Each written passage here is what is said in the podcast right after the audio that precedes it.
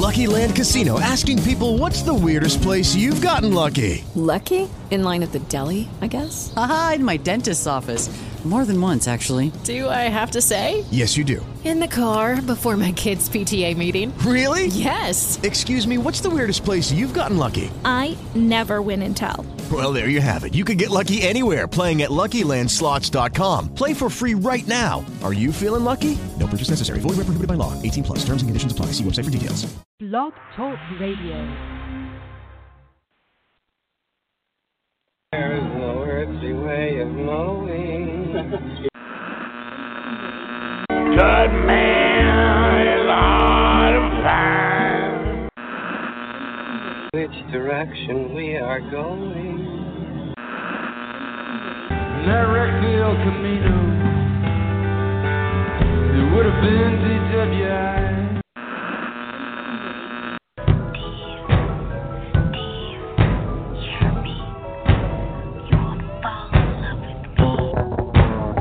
Have reached a tipping point.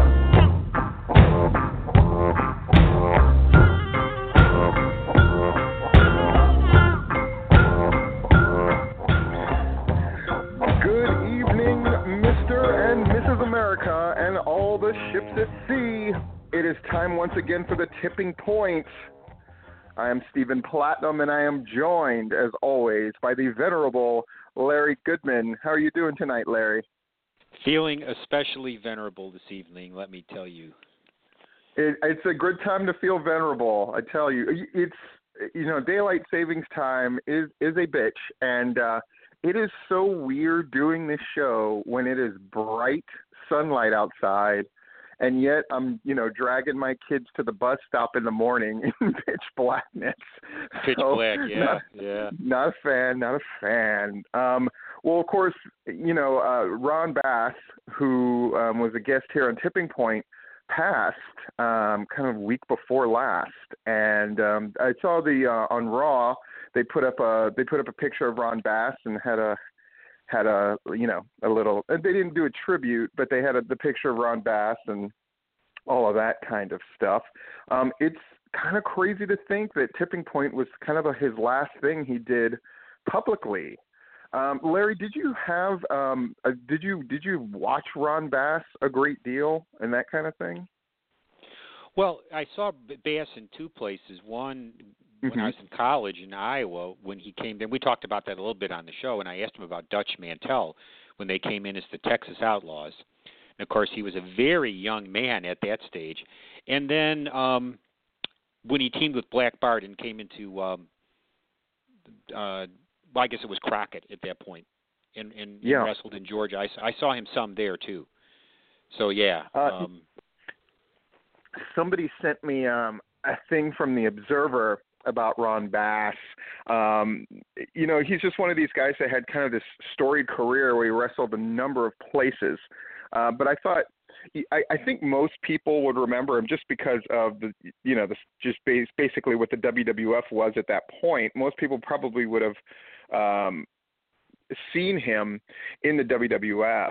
Um, so this is just like the last two or three paragraphs. Um, it said when Florida was dying off.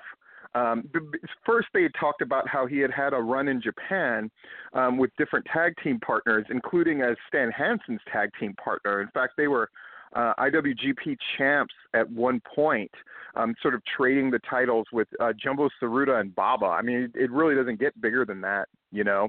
Um, but that Hansen had become Brody's regular partner, uh, partners with Bruiser Brody. So Ron Bass was sort of the odd man out, and uh, Florida was dying off. He had his final run from 87 to 89 in the WWF, his only time in that territory.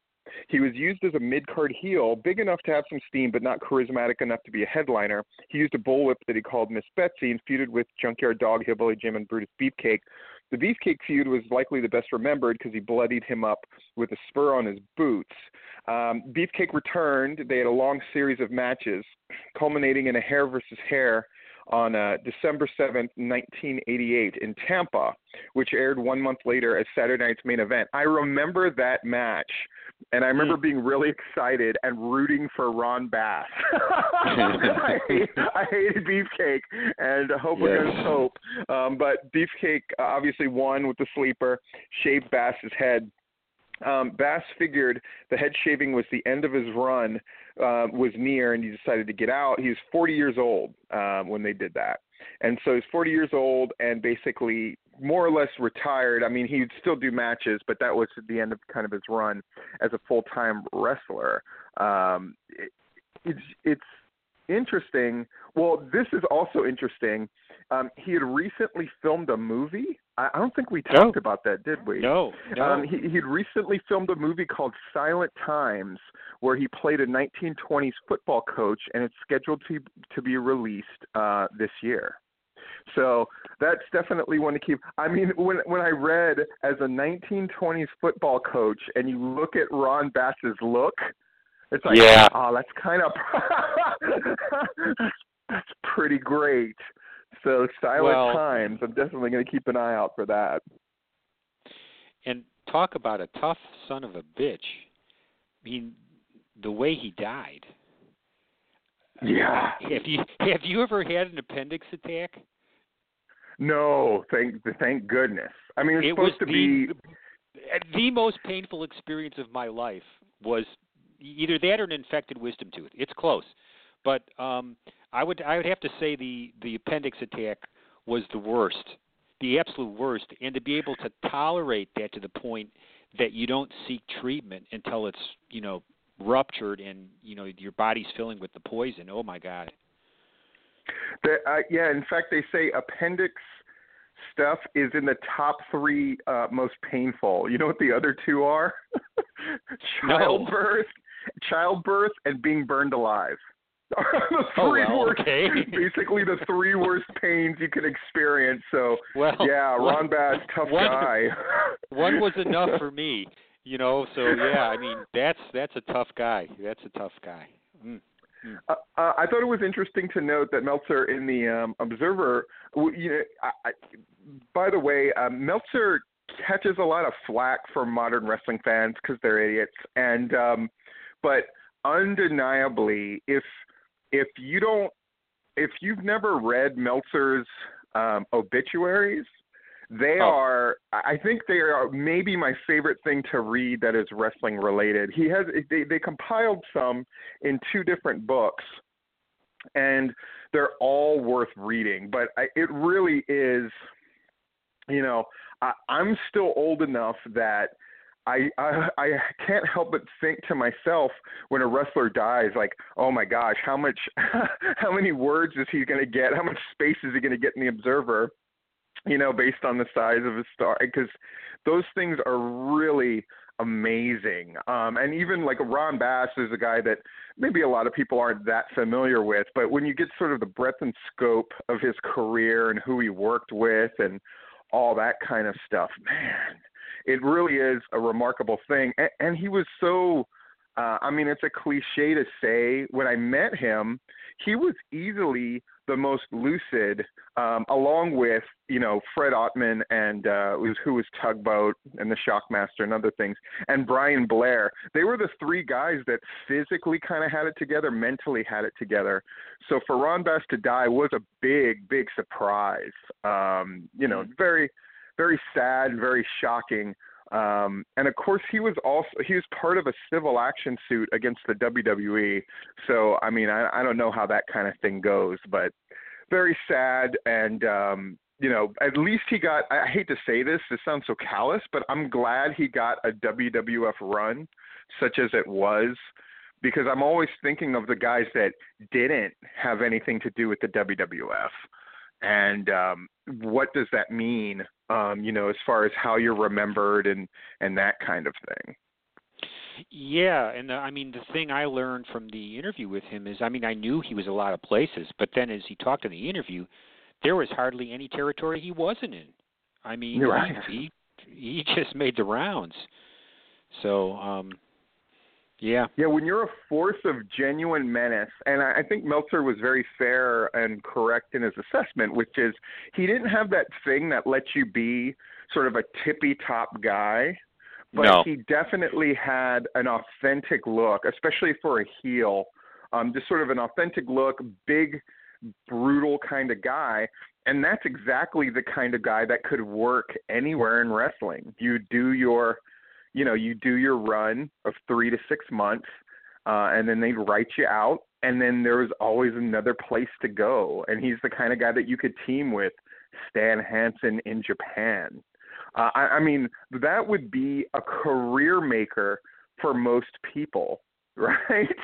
Um, getting an IWGP run against argue uh, well, inarguably two of the five biggest stars in Japanese history, Jumbo Tsuruta and Baba, and uh, pretty pretty remarkable, uh, pretty amazing career. Um, Larry, where, what shows did you go to last weekend? I went to one show only, and that was uh, Cornelia. For I, as it turned out, the final "Why We Wrestle." Um, Mm. As as that name, uh, I'm sure you're glad to to know is going away. And Yes. uh, I, it, so that I guess Hardcore Hell will be kind of under both banners, but you know, it's the transition show to Anarchy. But uh, yes, Anarchy yeah, I saw where it said Anarchy Presents uh, on the one poster that I saw. But you know, between so you got NCW and you've got Anarchy. Um, Mhm. uh, very fitting, right? That it's uh, though though it's named Anarchy, things have not been this stable and this good in a long time. I, I mean, I talked to a number of people who went to that show on Saturday. So the crowd was. Um, I, I didn't read your report um, yet, Larry, but the crowd was. I mean, because at one point in Why We Wrestle, we were talking about crowds in the 50s, right? Yeah, and I- now I, I put in the, I put in the report they they had 110, and that was five consecutive shows with crowds over 100. And from looking back in my reports, I do not believe that's happened since at least 2010 was Mhm. the last time they they did that well. So, um, yes, things have definitely changed, and they were over 100 again on Friday night for NCW. I mean, kudos to you know Rick Michaels is. uh I, I mean, is that guy bucking for promoter of the year already? Uh, it's a it's a remarkable story when you think about the the kind of the the major players involved there between Rick being the promoter, uh, Dan being the booker, and doing just an amazing job there. Uh, obviously, Jeff G doing his thing, and then the return of Danny Only as a wrestler and the response that that got from the crowd. Can you talk about that a little bit, Larry? Yeah, and he he was he was moved by it. It got a pop when they and and and you know it was only on the video screen that this was showing.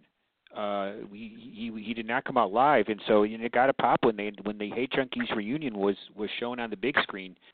Um, it got a response, no doubt. So um, uh, I mean, yeah. that, that had to be very heartening for him. Uh, of course, um, worst kept secret in indie wrestling was he he was the owner of Why We Wrestle, and it was a hat that did not fit him very well at all. And I think that you know that response. One, it, it sort of affirms the fact that where he's supposed to be is part of the hate junkies. Um, you know, I think that that's a good it's a good spot for him for a million reasons, not the least of which is you have Strychnine, who I mean is is any guy more in his prime right now than Strychnine is, as far as just in ring and working for seemingly everybody and working big matches everywhere. I think it's a it's a great spot all around. It's obviously a feel good thing. I mean, who isn't looking forward to a Wild Side reunion now? Um, I, I think all of that stuff. It just seems like it's just you know full speed ahead, and the sales are out, and their their ship is going mighty fast and mighty strong on Friday and Saturday night. Well, and we got a preview of the Wildside reunion with the complete surprise return of Scotty Wren to uh Mm-hmm. Cornelia after had had not been there. What did he say? I want to say 2006 was the last time he appeared there. So and boom, he's the enforcer. the enforcer for, for uh, Jacob Ashworth and against Ashworth, yeah. and and Gunnar Miller, and I mean a genuine. I'm sure you had this in your report. From what everything I heard, a very genuine sort of heel response to Miller. Uh, because of you know you could a testament really to the popularity of Jacob Ashworth.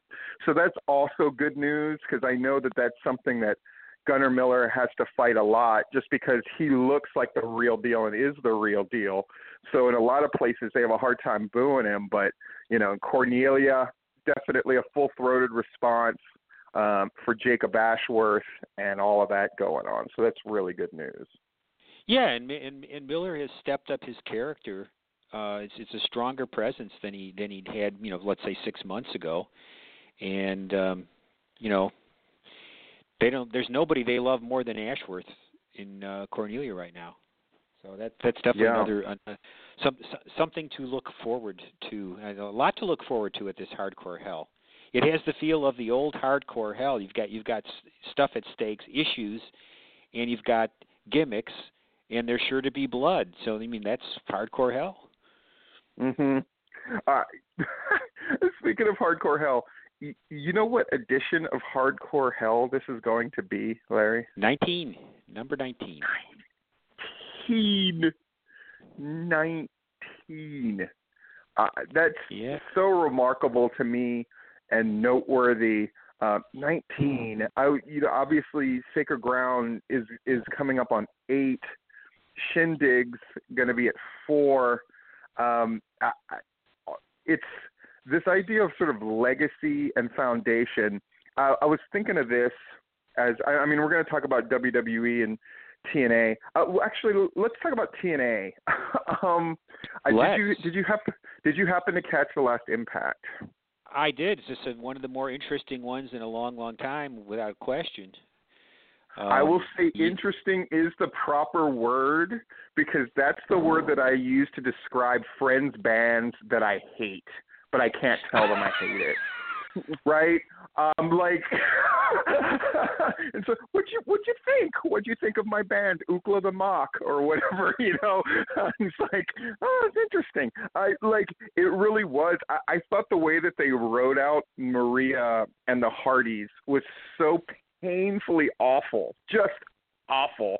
I suppose you could say they didn't really have a choice, but man, and those promos by Dutch and uh, I don't. Larry, can you speak on that a little bit? The promos by now Dutch, I get, um, though I don't. What's the deal with talking about the WWE that well, much throughout the show? That was my thing. You know, you opened the show with all these shots of AJ Styles. Mm-hmm. And then constant references to various WWE things throughout the show. Now, that's a place that TNA has been before, and did did them no favors why they would go back to all these WWE references, I, I just didn't get that at all. That was the thing that bothered me the most about the show. Um, I I I didn't mind like Bruce Pritchard's promo. I kind of I enjoyed that, although you know he's certainly putting over his you know his own stuff. but, right. Yeah. I, I, go ahead. I, I think Bruce Pritchard's also overestimating who the hell knows who he is. Uh, I'm well, certainly, yeah, that's the point. I, I I can't. You know, it's like I, the last time they saw him as was Brother Love. I, you know, it's funny that you say you know Scotty Wren hadn't been there since 2006. That's 11 years ago. Like time moves so quickly, as you know, and the older you get, the faster it moves. Brother Love literally has not been on television for 30 years. and what for is Bruce it Pritchard. I mean, late '80s, early '90s, right? so. Oh my God. Yeah. Yeah. The I'm, I'm just mean? I'm just looking here. The Brother Love show ran from '88 to '91. Okay. So, So yeah. so yeah, 20, Yeah. 27 years ago. So Oh, so for so for him, I, I mean, I thought it was a strange place for the promo. Again, it's uh, anytime you try to have faith in TNA, man, they just make it so hard. They make it so hard, it, and for a while they sort of lost the reputation of this is the pitiful like WWE cast-off show. They had done a good job of sort of shedding that, and that that was no small feat and then I mean Alberto Del Rio. you know, he comes in, he's the star, and uh Oh man, what did you think of the um, commentary interplay between Josh Matthews and um, Jeremy Borash? Well, I mean, I'm glad that you brought that up. Uh, I mean, yes, there were. I've read some references that there's legit heat with uh, Matthews about the changes that are going on there. It certainly looked that way to me. I mean, he's he, he played that part of it very well. That said, what the biggest problem I've had with that show, one of the biggest problems I've had with that show, is the announcing of Josh Matthews and Elijah Burke just makes me crazy and makes me want to turn off the sound on the show. And anything's got to be better than those two guys. So um if they're, an, you know, I it, go ahead. In an era where wrestling commentary, the worst that it's ever been. I'm just going to make that blanket statement. I think it's the worst it's ever been. They're the worst. And that is no small feat because I mean, I listen to Raw. I I have to turn the sound off sometimes because it's again, it's like, uh, it's it's like months ago. I was saying this today. It was like months ago that Triple H, in that sort of Vince McMahon way, is kind of out of touch with what's going on in the world and once in a while he'll sort of get a touchstone to it and then all of a sudden they need to do it. So my example is they have made a Game of Thrones reference on Raw every week for the past 2 months. and it's almost like they've just discovered this show that's been around for 6 years. Right? It's just kind of like they're like, "Well, you know, in our board meeting, we need to look at what's the competition." and it's television. So what's what's this Game of Thrones show? And so now they have to drop a reference every week, and those poor commentators who I know have people in their ear just going like, they make the Game of Thrones reference. So it's like, oh, it's like when Daenerys got the Unsullied. It, it's so lame, and I mean, if it's supposed to appeal to sort of geek culture, of course they think it's triply lame. And now that they're they're calling um Seth Rollins has the new shirt, the King Slayer, which is a Game of Thrones thing, and it's. Oh, I just, if you're trying hard to be cool, there's a great chance that you're not. and I think I don't I don't know if TNA and WWE have ever been less cool as far as you know it's they're the imitators not the innovators as Jake Roberts would have loved to say. And um but that, that's not to say everything is bad. I, you know, in TNA, um, though it's what is it's Impact now, and they and they're get, they got the owl out of the logo, which is a good move. Um, but man, I, you know, no Maria, it, oof, that hurts. Um, that hurts a lot, especially if they've done this big face turn with Allie and all this stuff, and now she doesn't have an antagonist except for Maria's lackeys. And it's that kind of stuff where I wonder if they're going to be able to. I mean, they'll they'll survive as long as they're willing to lose money. I'm just wondering if artistically they'll ever reach a place where they're sort of seen as their own thing again and not just a, like a you know a comedy of errors, which is what they, that's the impression I got of the last two weeks was. Look how great we used to be anytime you're doing a show, I mean, WCW made this mistake. In groups in Georgia have made this mistake of going. We used to be great. We haven't been good, but we're going to be good again. Stick around. Anytime you're playing that card, that's the beginning of the end. when you basically acquiesce that you're no good. Um, I just don't see. I don't. And you would think guys like Dutch uh, and Bruce Pritchard and stuff would know better, but I guess time will tell. Yeah, I, I tend to think, based on his past success, that uh, Dutch will do something with the women. I'm, I'm hoping that he will. Um, and you know, another rumor out there was that Jarrett had already approached Spike about getting Impact back on Spike. Now, if he can do that, that'd be the single best thing Jeff Jarrett could possibly do. Yeah. For for for for Impact or whatever the hell it's being called now would would be that. Um, I don't know if that's really, you know, we, as we've discussed before, without that happening, the uh, the Pop TV platform ain't going to cut it. No, So- no, especially when you look at I mean, I worry about everything. And so I look at like what's their lead in and what's the show afterwards and and none of it jibes with impact at all. Um Spike certainly would be a better fit in that regard, though you got to think if they go crawling back to Spike, if the if the contention was that Spike was only willing to keep them, but they just kept taking more and more money away. I, I I don't imagine that will that will be you know a dire situation financially, and they'll probably have to let more people go before they can do anything. Um, which are I mean that appeals to me as a booker, where I go okay. y- You know, you can basically kind of re- hit the, you know, you can basically reboot, but TNA, I- I don't know if I trust even Dutch. Like Dutch Mantell is it, the analogy I use is this. I think Dutch Mantell, and people probably get mad at that, but, but whatever. Dutch Mantell is like a good interim head coach. Like he can keep the trains running on time. You know, he can stabilize them. Is he a guy that's going to bring a vision that's going to elevate that brand? I don't think so.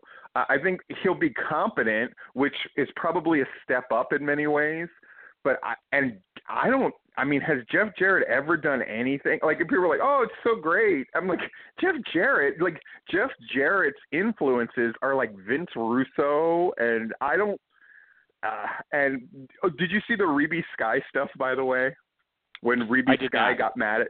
Oh, Oh, yeah, oh, I was heard, I didn't read it, but I was I understand she was quite upset about the way they were uh, She's there, very you know. upset, and I mean, she just, uh, oof, boy, she just went to town. You know, I mean, describing, well, you know, now that the boys' checks are going to be late again, like they've always been.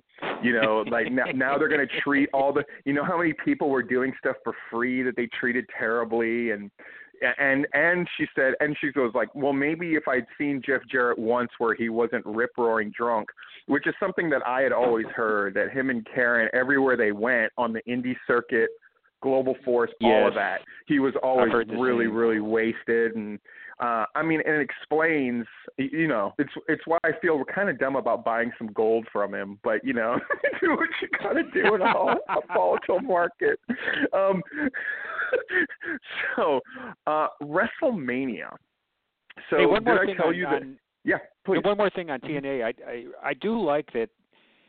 I I like bringing in El, uh, Del Rio, uh, even though it's going to be a short-term thing. I thought he worked very well with Lashley, and Yes, it is it, thought is was a good some, it is some star power for them. So I know it's not going to be a li- I can't believe it's going to be a very long-term situation. But what if they can at least get finish the program without Del Rio uh, leaving? That would be wonderful. I I figured they hired Del Rio so they would have a crack at Paige later. Mm-hmm. And i Mhm. if that happens, I, I I mean this is best case scenario, but Dutch is a guy who cares about the women's division.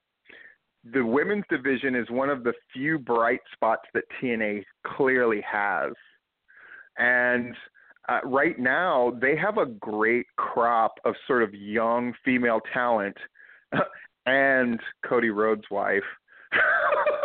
oh God, she's the worst. But I mean, be- between Jade, between you know uh, Rosemary, and the women I know here in Florida who I'd sort of hung out with recently and was talking to, TNA is looking to bring the women in for these sort of one night only pay per views and looking to sign more than a few of them. So you, you know, I think that's all good news.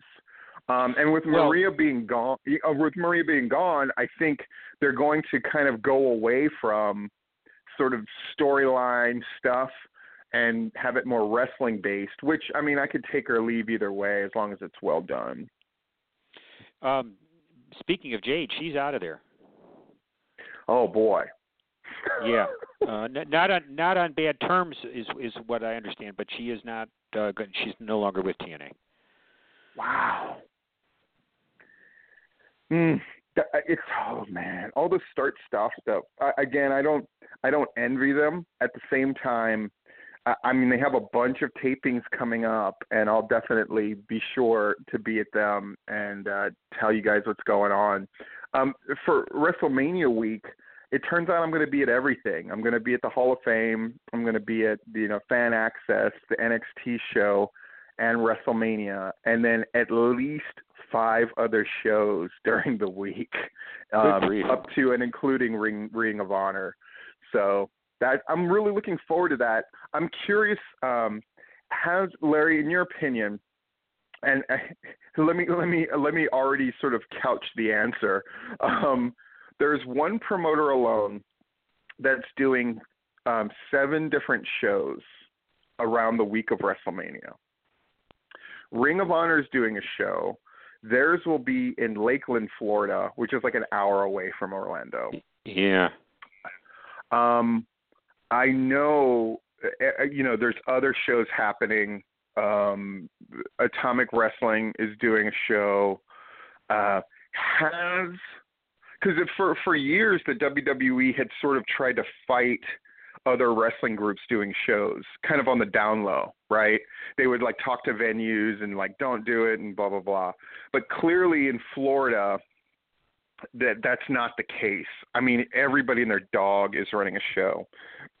Do you think that WrestleMania is still big enough?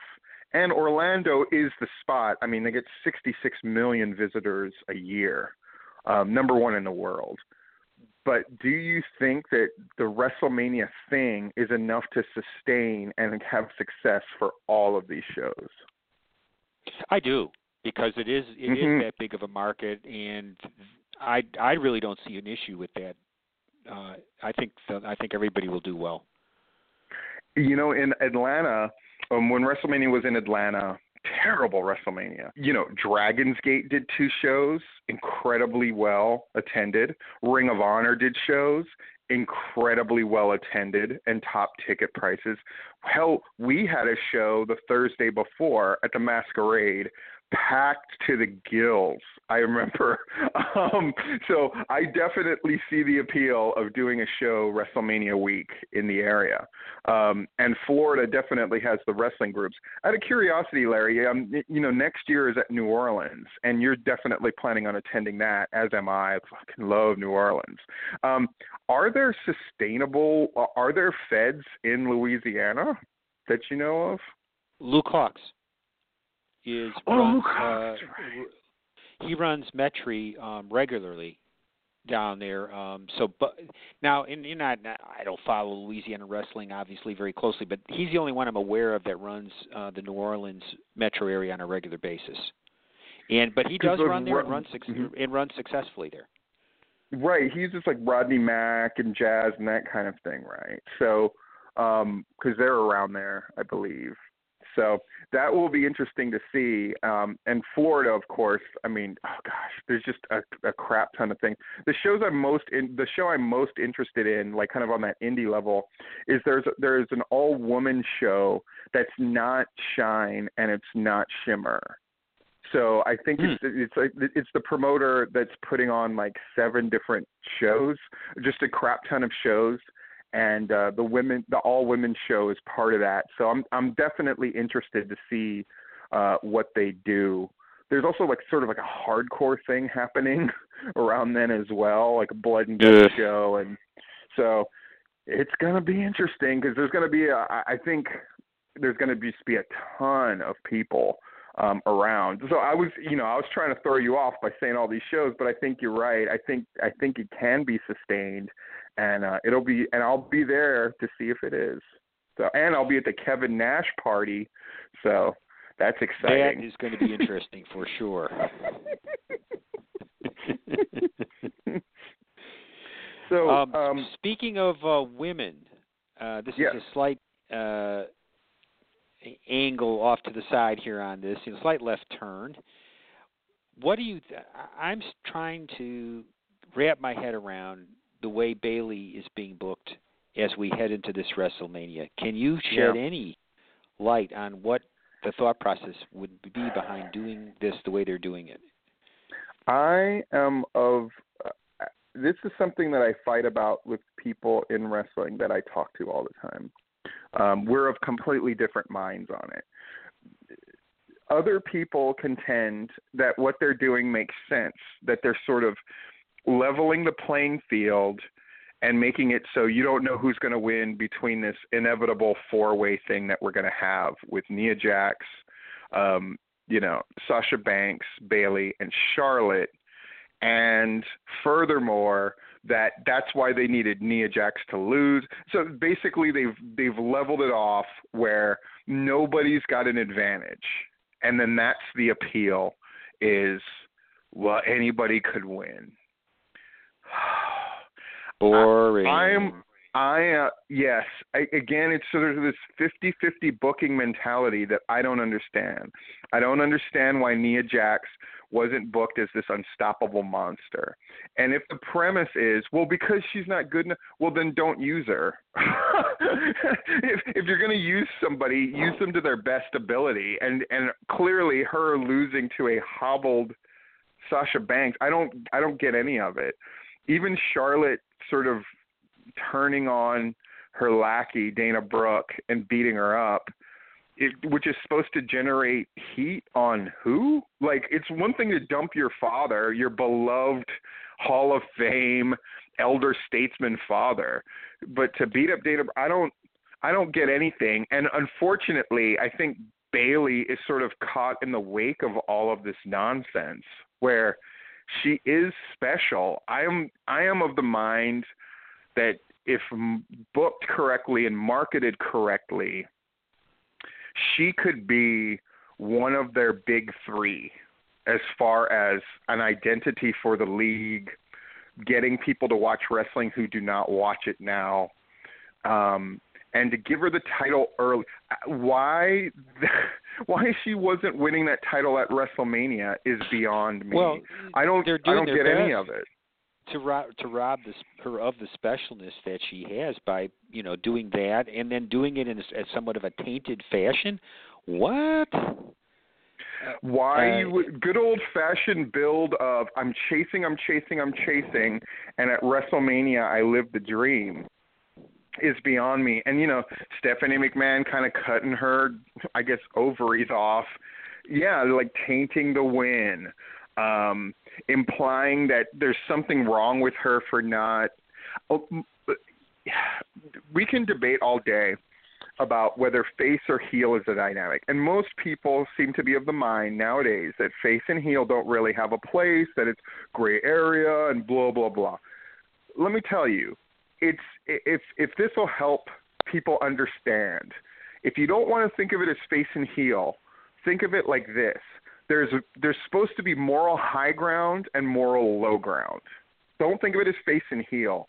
And Bayley is somebody who always needs to be presented as the moral high ground. Um, that's the crux of that gimmick. That's the crux of what makes her special. Is she's the fan that took the high road in every way and has made it because of that and for them to cast aspersions on that, for that for them to surround her with friends that might not be friends, again, it's just tainting up and making unseemly the person that absolutely shouldn't be that way. Um, and I hate it. well, it. yeah, you, you, you wanted to you wanted to have the moral high ground, but you also wanted to appear smart. In there, at points, they're making her look not so smart, and I really don't like that at all. Um, Oh, I, I'm, I think they're taking something. the smartest. They're, they're taking the smartest people in gimmick, and making them look the dumbest. It's Kevin Owens who, ab- above all things, is supposed to be a crafty, consummate player, and having him turn around because Jericho's music plays and gets killed by Goldberg. like uh, I'm not. I'm okay with that finish. I'm okay with all of it except for can Kevin Owens not look stupid to fall for the one thing that they always do. This is my Always this is do. me implore this is me imploring the bookers of Georgia because I read show results and I see it all the time. Fuck your distraction finish. Um, I, I even and I, I shouldn't say this. I'm to say it anyway. I caught wind that they're thinking of doing that shit for Scenic City.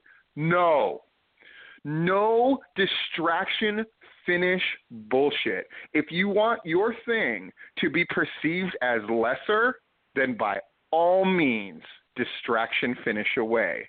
But if it's if you want your thing to be perceived, does somebody get distracted during the Super Bowl? Does somebody exactly. get distracted?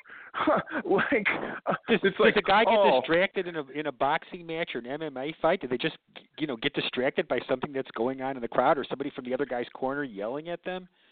I mean, I mean- boxers. I mean, all think of the crazy things that have happened in combat sports. Guys parachuting into the ring,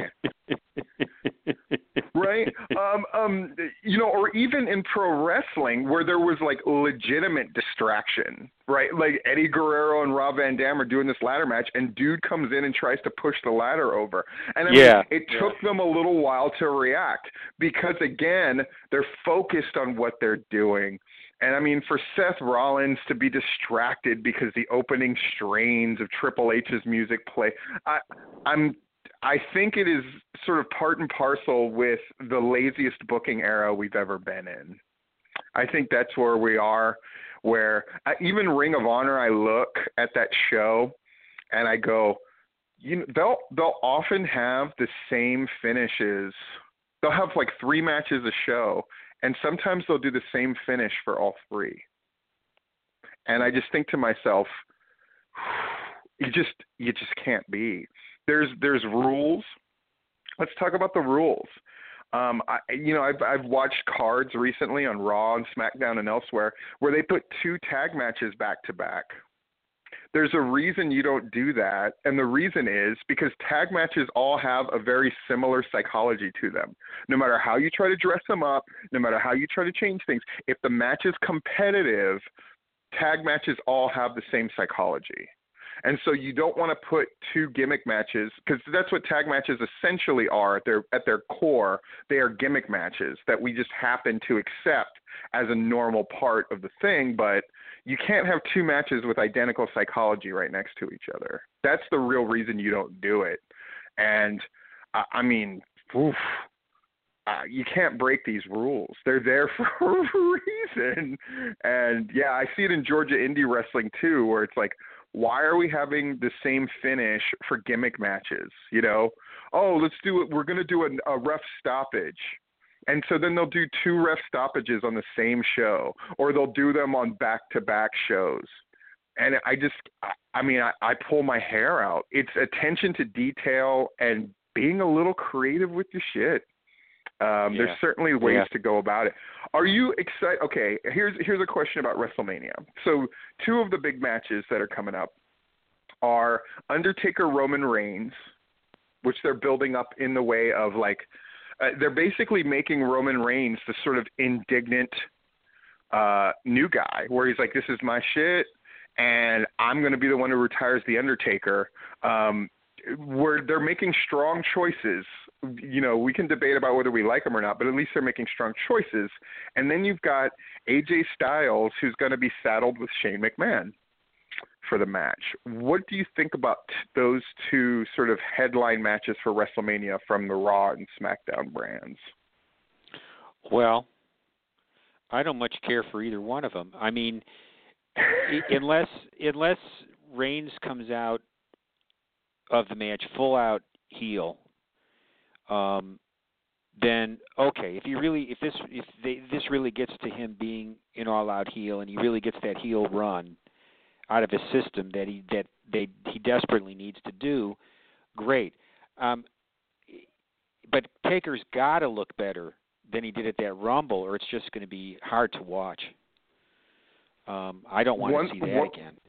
Right. One thing that gives me hope about that is Roman Reigns kind of quietly, which is hard to imagine since he gets so much attention, but quietly has been the guy that's had good match after good match after good oh. match. Oh, And no, yeah, no denying that. I mean, his match with Strowman was tremendous. I thought match I with that was a great Strowman. Uh, I think you know the matches that he did with AJ Styles, the matches that he did. Yeah. And, and again, people will say, "Oh, this guy carried," but I mean, who's going to say that Strowman carried Roman Reigns? It's ludicrous. Right. And, and though you know, strangely, Strowman has had good. Ma- I mean, the match against Big Show, I could care less about some Big Show, but Strowman had a great match against him, and um yeah, I I, I think if if it's Roman pulling a good match out of the Undertaker. I, I mean, I'm just trying to get into their mindset. Is this is are they thinking that maybe Undertaker, um, unlike everybody else who they've tried to get to help Roman Reigns, down to I mean, in, up to and including The Rock trying to put his stamp on Roman Reigns, do they think that Undertaker basically doing a that was a great fight kid moment can help kind of push Roman Reigns up a notch or two. Um, you'll, he'll never win everybody over. In this day and age, I don't know anybody who could, honestly. But Mm-hmm. maybe they think that he'll win over uh, a few more if the Undertaker kind of puts his stamp on him. Because even though Undertaker doesn't have the streak anymore, I think it's safe to say that uh, Undertaker has not passed a torch to anybody. Um, True. Whatever that means in the modern era. I don't think he's done a loss where it's supposed to really enhance the person that he's losing to. Um, though, again, if he loses to Roman Reigns, are people going to be happy about that at all? I don't know. Um, interesting. The Shane McMahon AJ Styles thing, I hate it. I hate it for AJ. Who I mean, how many WrestleManias does AJ Styles have at his Yeah. in his prime? So he gets And, so uh, he gets to work with Ellsworth, and now he gets to work with Shane. you you know, I mean, I guess they figure, hey, he he he he he did well with Ellsworth. Now now we'll give him Shane, and Shane can do it's his like whatever it's his buy big spot it, is it's like this buy it's like buying a Lamborghini and then moving to San Francisco. you know, it's like let me move to the place where I can't I can't utilize the best things about this car. Um, you know, whether whether it's its ability to drive fast, and it's like, oh, now there's hills and traffic, or the ability to get women, because San Francisco's the one place where a guy's not gonna impress a woman with a car. And so like you've got AJ Styles who I gotta say, as far as you know, promos and all that stuff, he looks more and more comfortable all the time. Um, and, and you know, as far as in ring, come on, you know, Yeah. I, I like the the match they had with Randy Orton. So great. I mean, the moment where he sort of juked Orton into going for the RKO. But again, it just shows how, like, all this stuff is being wasted. Like, I love the the what I'm talking about is he's going to do the like the springboard forearm, and Mhm. so he he started to go for it, but he just he, but he didn't follow through and Orton jumps up to do the RKO and then and then Styles laughs at him. Styles is the first Yeah. guy who sort of outsmarted Orton on the RKO. So then what do they do? He goes for it anyway and then gets caught in the RKO. Yeah. Like soon Yeah. thereafter. And again, it's just one of those where I just go it's they're wasting that mind, they're wasting that physical ability on Shane McMahon and what makes me sad, Larry, is most wrestling people will blithely excuse it, as they did with that Shane McMahon Undertaker match last year, which went 30 minutes. And yeah, that was in its own way, I thought did more harm to whatever credibility wrestling has left. Um, having to watch Undertaker get his finishing move, you know, get a submission move that nobody had ever countered, countered by Shane McMahon, and then you know having to having to sell those ridiculous punch. People people worry about Goldberg hurting Lesnar and Owens' career, but they don't worry about Shane. People having to sell Shane McMahon punches and being outwitted by a gray-haired old man. I mean, it's well. it's I mean, very Steve, now that you- frustrating. Now that you've ripped up some of you know a good portion of uh, WrestleMania, what what what do you like about these bits coming on WrestleMania? I'll tell you, I think if it's done right, I still hold out hope that the Bayley thing will be amazing. I think I think they have a chance to make Bayley the one of the three greatest feel good moments of that thing. I think if somebody had told me that I was looking forward to Bray Wyatt against Randy Orton, I'd have slapped them silly. But I'm looking forward to that match. And this is going to be a this is a completely left field answer. Um, New Day, which is who's sort of I don't I'm not saying they're swirling the drain. It's more like they're just sort of like holding serve. Like they don't know what they're doing with them. But I have a feeling that New Day is going to do something big for WrestleMania um, and sort of establish just what their star power is. Um, you know, like when they keep saying, remember last year in WrestleMania, we had the big box of Booty-O's and blah, blah, blah. What are we going to do this year? You got to wait and see. And it's been a long time since any wrestler or group of wrestlers have had that appeal just based on gimmick alone of we're going to do something big for WrestleMania. Wait till you see what it is. Um, and I'm going to add something else that's shocking that I'm going to, that I'm looking forward to in WrestleMania. Big Show Shaq. um, well, I was. I thought that that that's off now. Is it off? Oh, that would make me sad. Yeah, I thought that basically on, on, from recent stuff that uh, at Mm. least, you know, and maybe this is a swerve, swervy stuff too, but that Shaq has said is that he doesn't believe it's going to happen. Mm. Uh, so yeah, yeah. It's too bad because I gotta say, Big Show versus Celebrity has provided some of the most surprisingly great and ridiculous moments in WrestleMania. The stuff with uh, Floyd Mayweather was as perfectly booked as you can have something like that be, and it actually established Mayweather as having a personality. Um, and uh, you know whether it's wearing a diaper against Akebono. Um, though you know, I guess if if the Shaq thing doesn't happen, I'm interested if Braun Strowman is going to be in that battle royal and they're just going to let him fucking demolish everybody. Mm-hmm. I'm hoping that that's what they're doing, and if they do that, I will be for the first time. I will actually be interested in that battle royal too, where it's like yeah, I mean, they they seem very keen on keeping that guy strong, even though they're having it, had him take a loss. They seem very keen on Strowman being a big factor, probably the first challenger to whoever comes out the champ. And uh that's I got to say that's interesting to me. I am him looking forward to Jericho Owens. I think that's got to Mm. be really that's got to be really strong. That's gonna be that's a classic show stealer for WrestleMania, isn't it? Like Yeah. you know, there's not a lot at stake as far as a title goes, but there that it's the it's the one thing that's been sort of built properly and over a long period of time, and two guys who seem very keen. I, I think you know this is. Uh, you know, Kevin Owens could have been the champ for as long as he wanted to be. I don't think that matters as much as this match for his career. I think this is Yeah. the biggest match for his career because if him and Jericho steal it, I think Kevin Owens cements himself as a guy who's going to be around for a long time. I think if that match proves to be also ran, or if it just doesn't deliver, I think that his stock drops immeasurably, and he's no longer in the main event picture. Which is, it's fun to have a match that has stakes on multiple levels because you really don't get that feeling nowadays about stuff. You know, where there really does.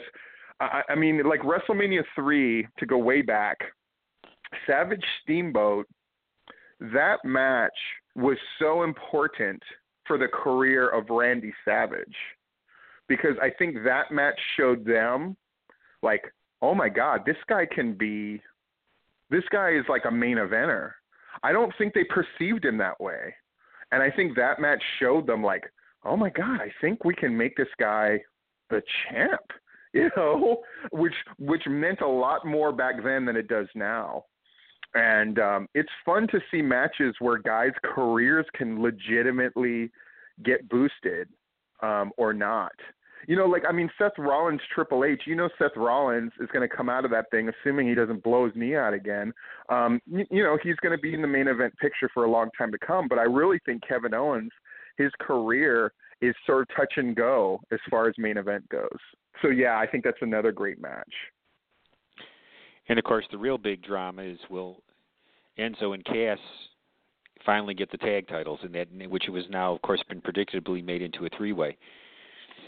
Yeah, yeah, with Cesaro and uh, I, I, yeah. Somebody posed this question to me: Whose tag division is worse? And I said, well, of course, SmackDown's. And they went, really? And they were arguing with me, and I was like, oh man. Um, but I think Enzo's one of those guys. Again, I think he's over. I think he's over even above and beyond what they're expecting. Um, oh yeah. So I'll be interested to see if they let Enzo, Bayley. You know, I, I'm interested in it's like is Finn Balor going to do something, and what does that mean? Um, I'm hoping too. I got to say, I'm interested in whatever Joe's going to do.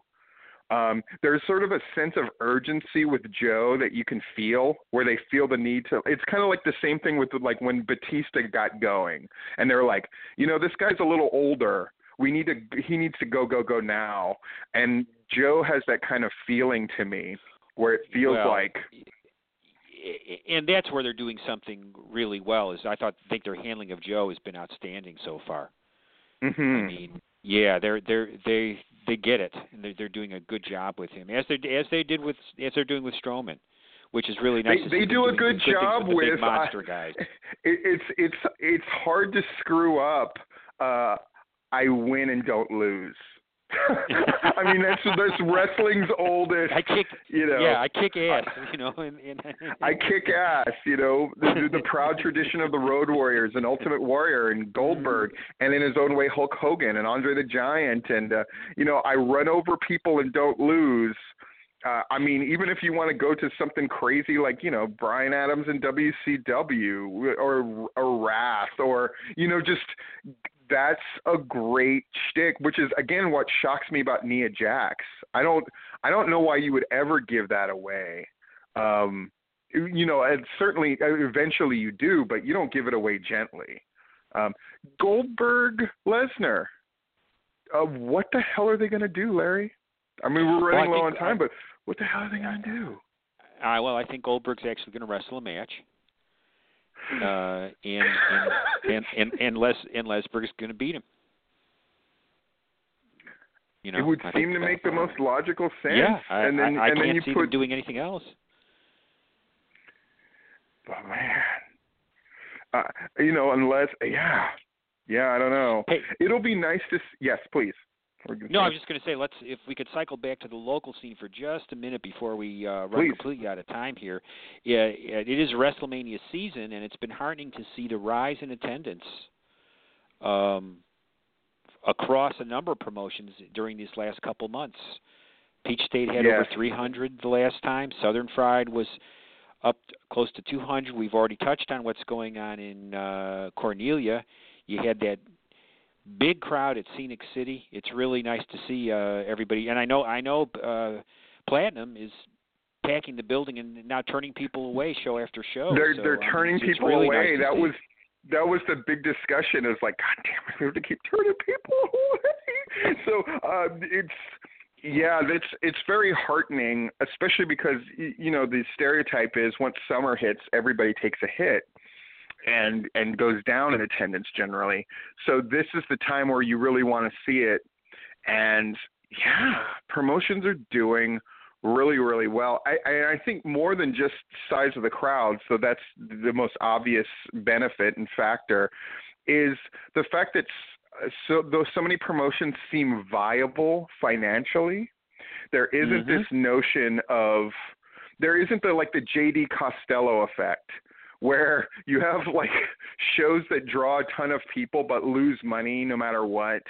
Like there doesn't seem to be that feel because a number of promotions honestly felt like they were snake bit for a while where they would sort of like have too inflated of a payroll and that kind of thing where people are doing a lot more with a lot less you know and and uh oh, they're doing it with booking more than hey, come see this guy, come see that guy. I mean, uh, that kind of thing is always going to go on. And now that the Hardys are on the market, oh boy, are we going to get sick of seeing those guys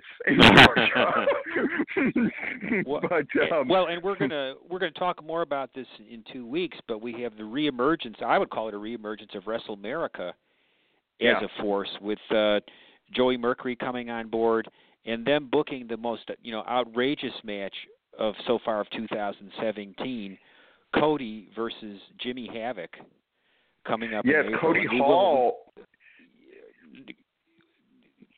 Please, Cody Rhodes. sorry. No, Cody. Oh, Cody, Cody Rhodes. Rhodes. Sorry. Cody Rhodes versus Jimmy Havoc in Barnesville, of all places, in coming up in April. We will have a representative from WrestleMerica here on in two weeks to talk a little bit what, about what's going on in there, along with probably I believe we'll have another guest that night too. But yeah, so that's going to be interesting to see what all goes on down there. There's obviously with the with the uh, with the dojo running, with Mercury uh, running the school down there, they've got a lot more going on than they've had in recent times here. Talk a little bit about Havoc, Larry. I think I, you know, it's obviously everybody knows what Cody Rhodes is, but like, tell us about Havoc a little bit.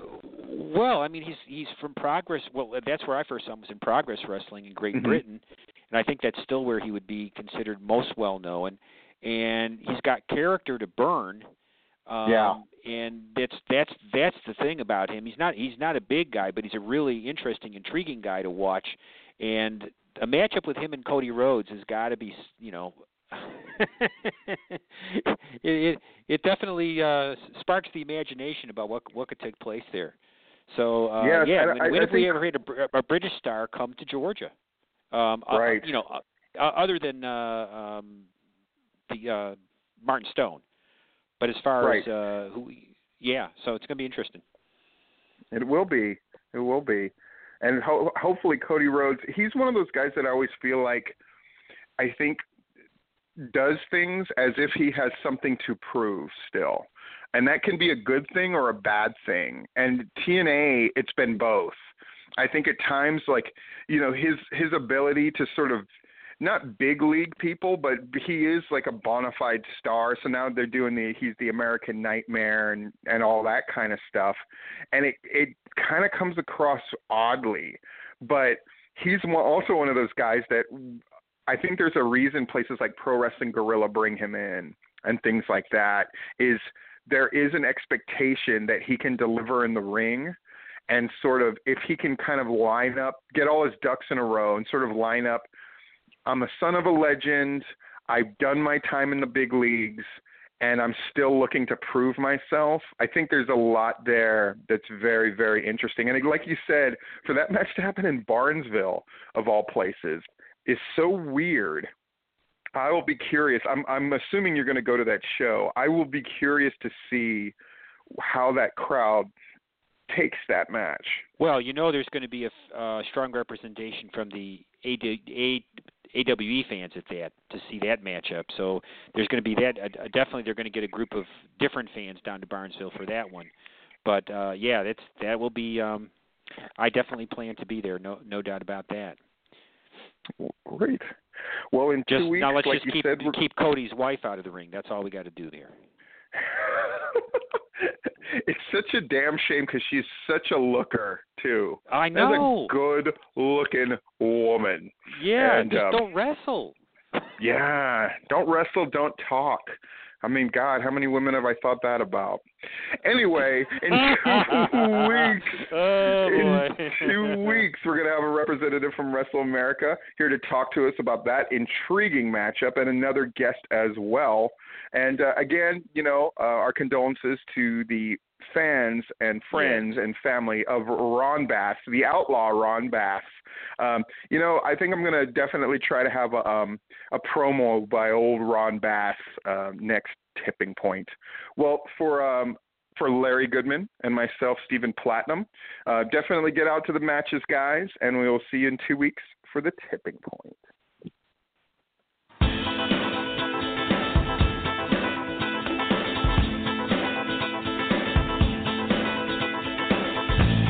Thank you for listening to this broadcast, a production brought to you by the GWH Radio Network. Stay tuned to GeorgiaWrestlingHistory.com for the latest information on upcoming events and more. As always, we thank you for your continued support.